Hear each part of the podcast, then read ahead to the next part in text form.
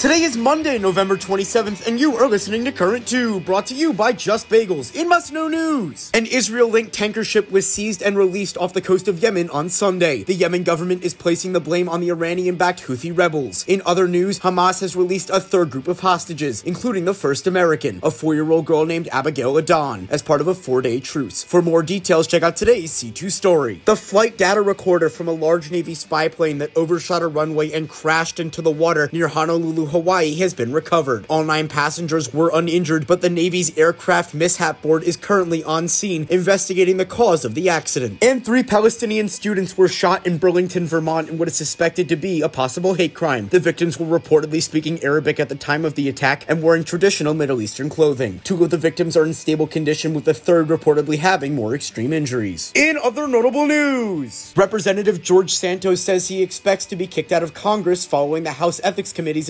investigation into his law breaking. He is unlikely to survive a third expulsion vote. The nation of Sierra Leone declared a national curfew after gunmen attacked the country's largest military barracks as part of a widespread coup. The search for the unidentified suspects continues. Derek Chauvin, the officer indicted for the murder of George Floyd in 2020, was stabbed in an Arizona prison on Friday. He is said to be in stable condition after sustaining critical injuries. And the outlook for F1 in the US seems to be taking off after Las Vegas invested $600 billion into hosting the Grand Prix over the weekend. This year could mark a new trending sport in the US. A word from our sponsor indulge in the real taste of New York bagels with Just Bagels. No preservatives, just pure goodness. Order now at justbagels.com and use code NEWS for 10% off. For your game section, some Monday motivation. Setting goals is the first step in turning the invisible into the visible. Have a great Monday and thank you for listening to Current 2, the easy way to stay informed.